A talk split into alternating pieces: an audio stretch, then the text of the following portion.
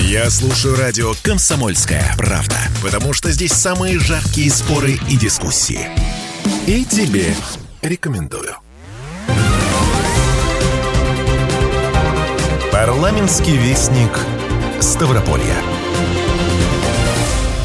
Эфир радио «Комсомольская правда» продолжается. У микрофона Илона Агаджанова. Здравствуйте. Сейчас будем говорить о работе Комитета Думы Ставропольского края по социальной политике и здравоохранению. В повестке нам поможет разобраться председатель этого комитета Валентина Муравьева. Валентина Николаевна, приветствуем вас в нашей студии. Здравствуйте. Здравствуйте. Какие, на ваш взгляд, наиболее значимые краевые законы в области социальной политики были приняты за прошедший год с участием вашего комитета? Ну, законов было принято принято 29. Это были или законы, или вхождения в законы, которые, будем говорить, были направлены на то, чтобы улучшить обеспеченность, социальную поддержку, помощь жителям нашего края. Конечно же, все перечислить трудно, но мне бы хотелось одни из важных сказать э, законов. Это вот один из законов, это ежемесячные выплаты детям э, с 3 до 17 лет. Это очень важно, потому что эти деньги, они немалые.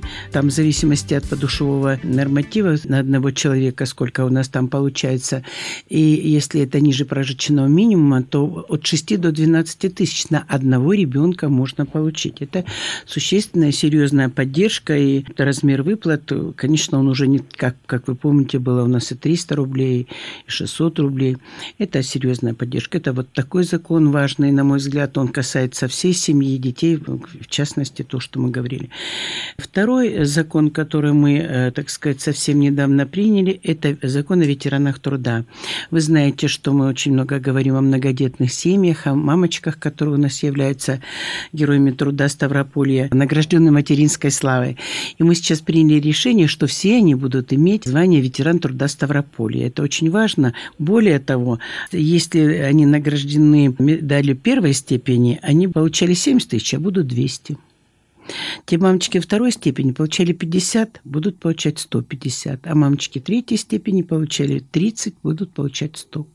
Это очень важно, когда, знаете, это вот к тому, когда мы очень много говорим, надо, чтобы у нас были многодетные семьи, надо было все. Вот конкретное решение депутатов Думы, конечно, это предложение губернатора, и родилось оно на встрече на Координационном совете, который он возглавляет на Координационном совете по многодетным, э, с многодетными нашими мамочками. Я очень рада этому, потому что теперь глаза смотрим друг другу и улыбаемся, потому что помощь им, конечно, нужна, не героине. Мы, кстати, по материнской славе совсем недавно снимали сюжет именно с многодетной мамой, Ставропольская семья Скрынченко. Ей присудили именно вот это, наградили ну, материнская слава. Помимо этого, их семья воспользовалась социальным контрактом также. У них, да. Мы были у них дома, это просто невероятно. Вы знаете, я всегда с глубочайшим уважением отношусь к многодетным семьям, и в основном, в основном это трудолюбивые люди, и у них растут очень трудолюбивые дети, они добиваются много в этой жизни. Не обязательно там каких-то высот, но они никогда не бывают бедными, они всегда стараются, они учатся, они работают. Еще один закон, который очень важен, это компенсация расходов на газовое оборудование. Казалось бы, как, где соцзащита, там, где социальная политика, но это очень-очень важный вопрос, потому что особенно сейчас, когда очень подорожали оборудование газовое, и вот мы, значит, всем жителям, э, которые будут ставить газовое оборудование, это печка, это котел. Мы приняли решение, что им будет оплачиваться 50% за потраченные деньги.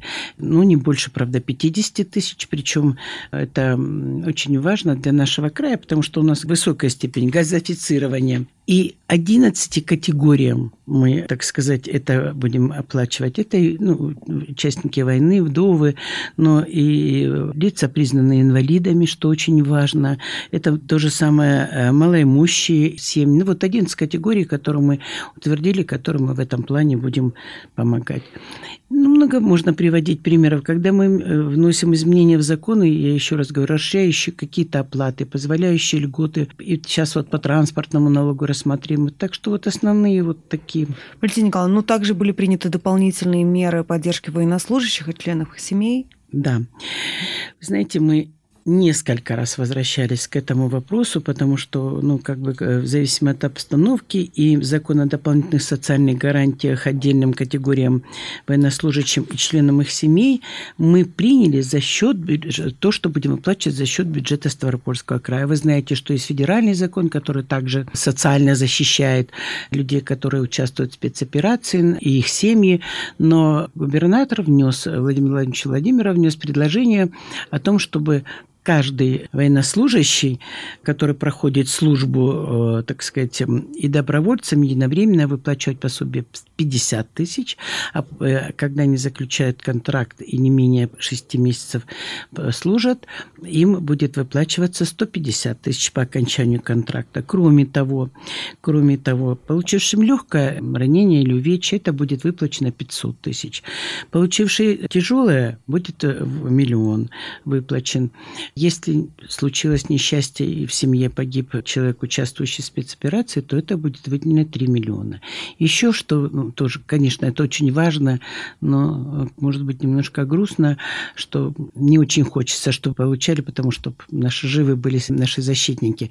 Но есть еще человек, который будет награжден государственной наградой за участие в спецоперации, тоже получит миллион. Вот такие у нас, это то, что касается военнослужащих. Я уже не говорю о том, что вот сейчас мы создали координационный совет по помощи э, военнослужащим. Практически каждое муниципальное образование, и мы в этом участвуем, и Министерство труда и социальной защиты, Управление социальной защиты. Мы все знаем эти семьи, если они в чем-то нуждаются абсолютно. Во всем Ставропольском крае, конечно, им оказывается всяческая, всяческая помощь. Угу. Кого-то надо в детский сад, кого-то надо вне очереди, я имею в виду то, что есть. Ну, там, где есть проблемы, они решаются конкретно, индивидуально для каждой семьи. Валентина Николаевна, а вы неоднократно проводили выездные мероприятия, оценивали качество работы учреждения социального обслуживания. Каково ваше мнение об их работе? Как еще можно поддержать эту отрасль? Знаете, мнение мое о том, что настоящие трудяжки, потому что мы стараемся выезжать в отдаленные сельские районы, чтобы посмотреть, едем для того, чтобы спросить, чем вам помочь. И после каждой такой поездки мы обязательно принимаем решение комитета, в котором все вопросы, которые они нам зададут, мы их прорабатываем, естественно, предварительно с юридической точки зрения. Мы все их, э, согласно их принадлежности, направляем губернатору, правительству, министерству, министерства, ведомства. Потом контролируем уже через некоторое время, там через полгода, через год мы возвращаемся, чтобы заслушать информацию, что сделано. Ну вот приведу несколько примеров.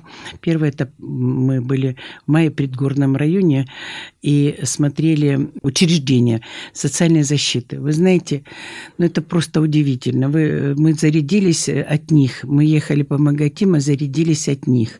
Потому что они победители конкурса всероссийского «Долговременный уход». Мы с 2019 года, наша Ставрополе участвует в этой федеральной программе «Долговременный уход». Это люди, которые пожилые люди, но они пошли дальше. У них долговременный уход то же самое. Они закреплены за каждым лежачим пожилым человеком, нуждающимся в помощи. Все закреплено у них есть. Они, есть средства реабилитации. Но они пошли дальше. Ну, вот как один из примеров. Они создали такое направление, называется «Добрые соседи». Казалось бы, ну, где долговременный уход, а где добрые соседи, да? Но самое страшное, я даже как врач могу это сказать, самое страшное для людей – это одиночество. И вот они сделали все, что в маленьких селах они организовывают, чтобы соседи с друг другом знались. У них чаепитие, они там купили им сервис, они привозят туда баян, они там, э, так сказать, каждый там готовится, что-то печет, они собираются, поют песни. Там, в общем-то, ну вот Понимаете, их там немного вот в этом селе. Где-то 10, э, где-то там 15. Но уже один раз встретившись вот за таким организованным, будем столом, они потом продолжают встречаться. И это спасает их от одиночества. Если бы вы видели, как у них, мы смотрели, там встречались, там, как у них горят глаза. Э, и много там, что молодцы, у них такая лечебная база. Там, вот вы знаете, ну, я имею в виду, что реабилитационная, она не лечебная, может быть, она реабилитационная. Там у них и массаж, там у них и ванны, и грязи, и все-все есть. Владимир Николаевна, ну вот в социальной отрасли всегда было проблема проблематично именно с молодым персоналом. Вот это какая-то непопулярная отрасль была. Вот вы сейчас ездите... Это прошлое. Это в прошлом, да, уже? Да, вот к социальной отрасли э, как раз, э, да, есть кадровый голод, но не такой, как в медицине. Вот представляете, вот такое, казалось бы, тяжелая такая работа, и нам казалось, что неблагодарны, но это не так. Они так любят этих своих соцработников, которые приходят, они там их благодарят, они придут, кто там более-менее ходит, то пирожочек, то чаечек и так далее, они рады, понимаете, общение им нужно. И вот они э, недавно по центральному телевидению показывали вот э, этот как раз «Добрые соседи». Ну, потом много же друзей там по России звонят, говорят, ой, слушай, ну пришли нам положение чего-нибудь. Так что вот так.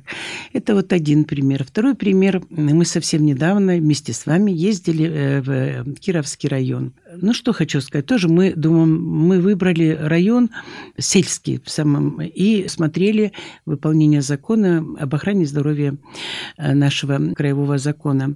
И так получилось, мы когда приехали, подъехали к какому-то старому такому зданию, знаете, мы говорим, господи, неужели это амбулатория и так далее. А потом оказалось, что совсем не, недалеко амбулатория, которая вот теперь уже, я думаю, что с 1 ноября начнет принимать людей, прекрасная. Вот вы знаете, прекрасно. Вход для детей, вход для скорой помощи, вход для больных. Особенно после того, как увидишь старое здание. Да, а да, да, я же говорю, что да, да, вот как они там работают, и сейчас такое светлое, и какие глаза были у нашей главного врача этой амбулатории, она смотрела прям... Предлагаю послушать сейчас небольшой сюжет с той самой поездки в Кировский городской округ. Первым участники совещания осмотрели новое здание Старопавловской врачебной амбулатории. До этого она располагалась в здании 1905 года постройки.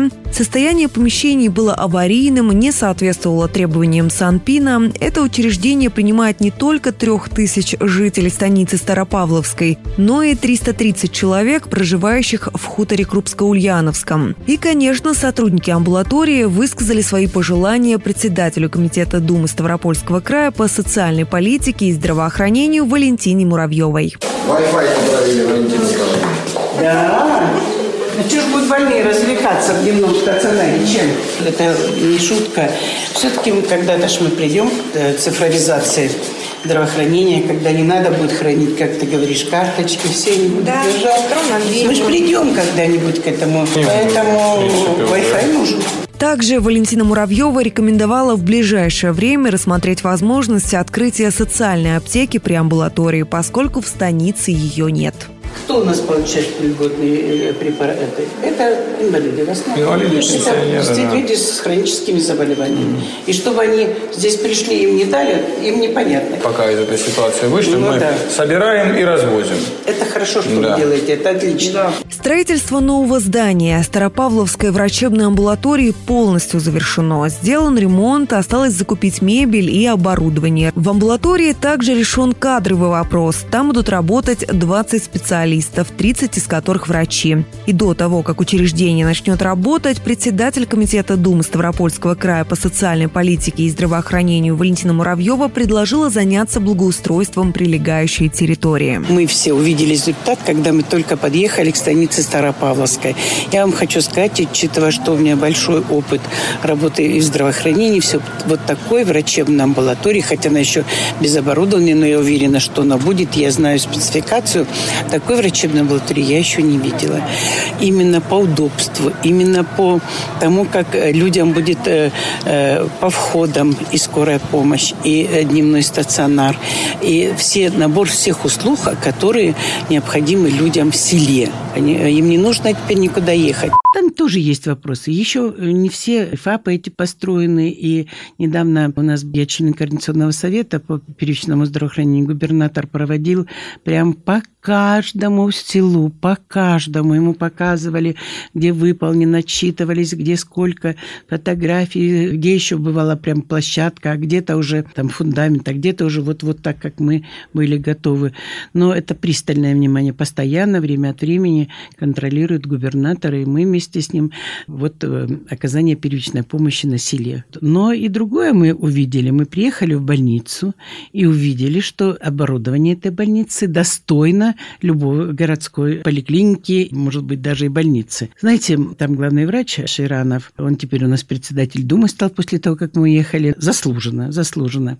И вы знаете, он использовал вот частно-государственное партнерство. МРТ устанавливают, устанавливают стойка, э, эндоскопическая есть, есть УЗИ. Просто, понимаете, людям не надо никуда ехать. Ведь в чем проблема оказания помощи на селе? Что люди не могут доехать. Нет транспорта, нет денег, даже если транспорт есть. Жители сельские так пройдет. Ну, получается, мы потихоньку приходим к тому, ради тех услуг, из которых нам надо было уезжать на территорию другого региона, да, даже в Ставрополе раньше не казалось, теперь нам даже не нужно выезжать из своего даже, села. Даже да, мы не, идем да. вот к этому. Даже да. Мы вот взяли частные вопросы, я присутствовала, видела, как mm. вы на месте решали, там под запись, даже вплоть до того, что подключить нам Wi-Fi. Это вот mm-hmm. то, что я слышала. Да. Ну а если вот в глобальном смысле роль депутатов вот усовершенствования системы здравоохранения, вот она какая сейчас? Наша главная роль заключается в том, что мы должны контролировать выполнение своих же законов.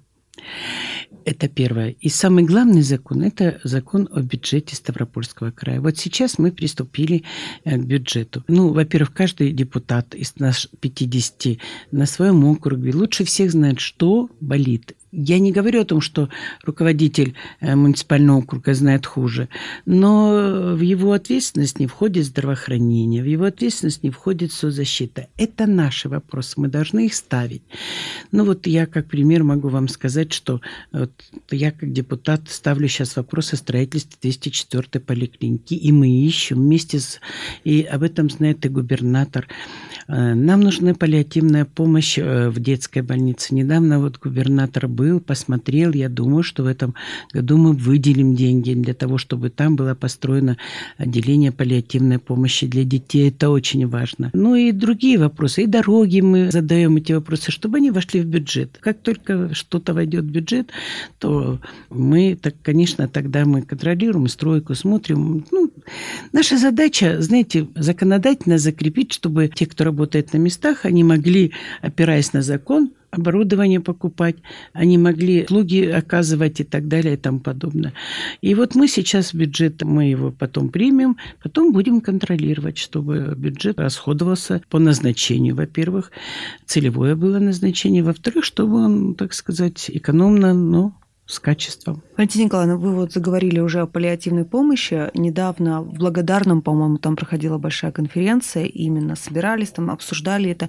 Вот на сегодняшний день, ну, как-то мне кажется, уже меняется отношение к этому направлению. Если раньше это было просто там услуга, которую просто принимают людей на смерть, то сейчас я понимаю, да.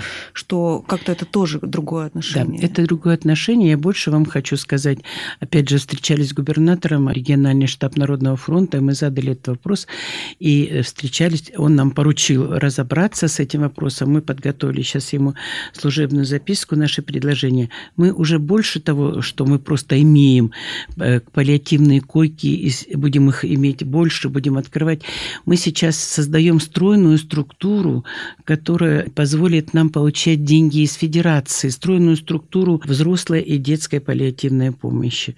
Вот знаете, э, я недавно беседовала с одними уже, к сожалению, несчастье, ну, в смысле, умер их родственник из Сингелевки, там, где у нас есть койки. Они говорят, спасибо вам, что вы сделали. Мы достойно проводили своего родственника. Нам разрешили быть там вместе с ним последние там дни и так далее. Это очень важно. Дать возможность, да, это нужно человеку, который неизлечимо болен, но особенно это нужно его семье. Это настолько гуманно, на мой взгляд, когда они вместе, они рядом, и они могут помочь. От чего э, в основном, ну, в общем-то, трагедии все эти? Потому что, когда не можешь помочь, не можешь дозваться, здесь, пожалуйста, медсестра, обезболили. Ну, и чаще родственники даже просто не знают, что им делать. Да, Это же не да, соответствующего конечно. образования. Даже скажут, вот что делать. Вот ночью случился там приступ. Ну, куда? А там медработник есть. Все это очень важно. Я думаю, что э, у нас будет успешно развиваться это направление. Вернее, оно развивается и будет развиваться. Угу. Валентина Николаевна, ну и в завершении еще раз подведем черту. До конца года у вашего комитета планы, бюджет мы уже поняли. Да. Что еще?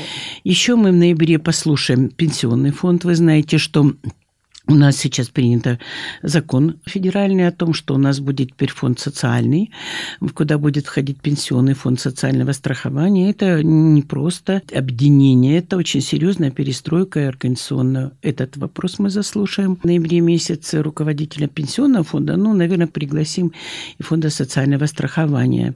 И э, мы послушаем ЗАГС, итоги работы ЗАГСа, это тоже входит в наш комитет. Ну и будем подводить, конечно, итоги того, что сделано. Будем обязательно мы конце года, будем говорить в начале декабря, чтобы еще в декабре успеть на комитете рассмотреть, мы смотрим все, вот вы говорите, выезды или там комитеты, мы принимаем решение, мы смотрим, что выполнено, что не выполнено. Это лежит в основу плана на следующий год. Валентина Николаевна, благодарим вас, что уделили время нам и нашим слушателям. На этом эфир завершается. Запись программы можно найти на сайте radiokp.ru. Спасибо всем. Всего доброго. Здоровья главное. Спасибо.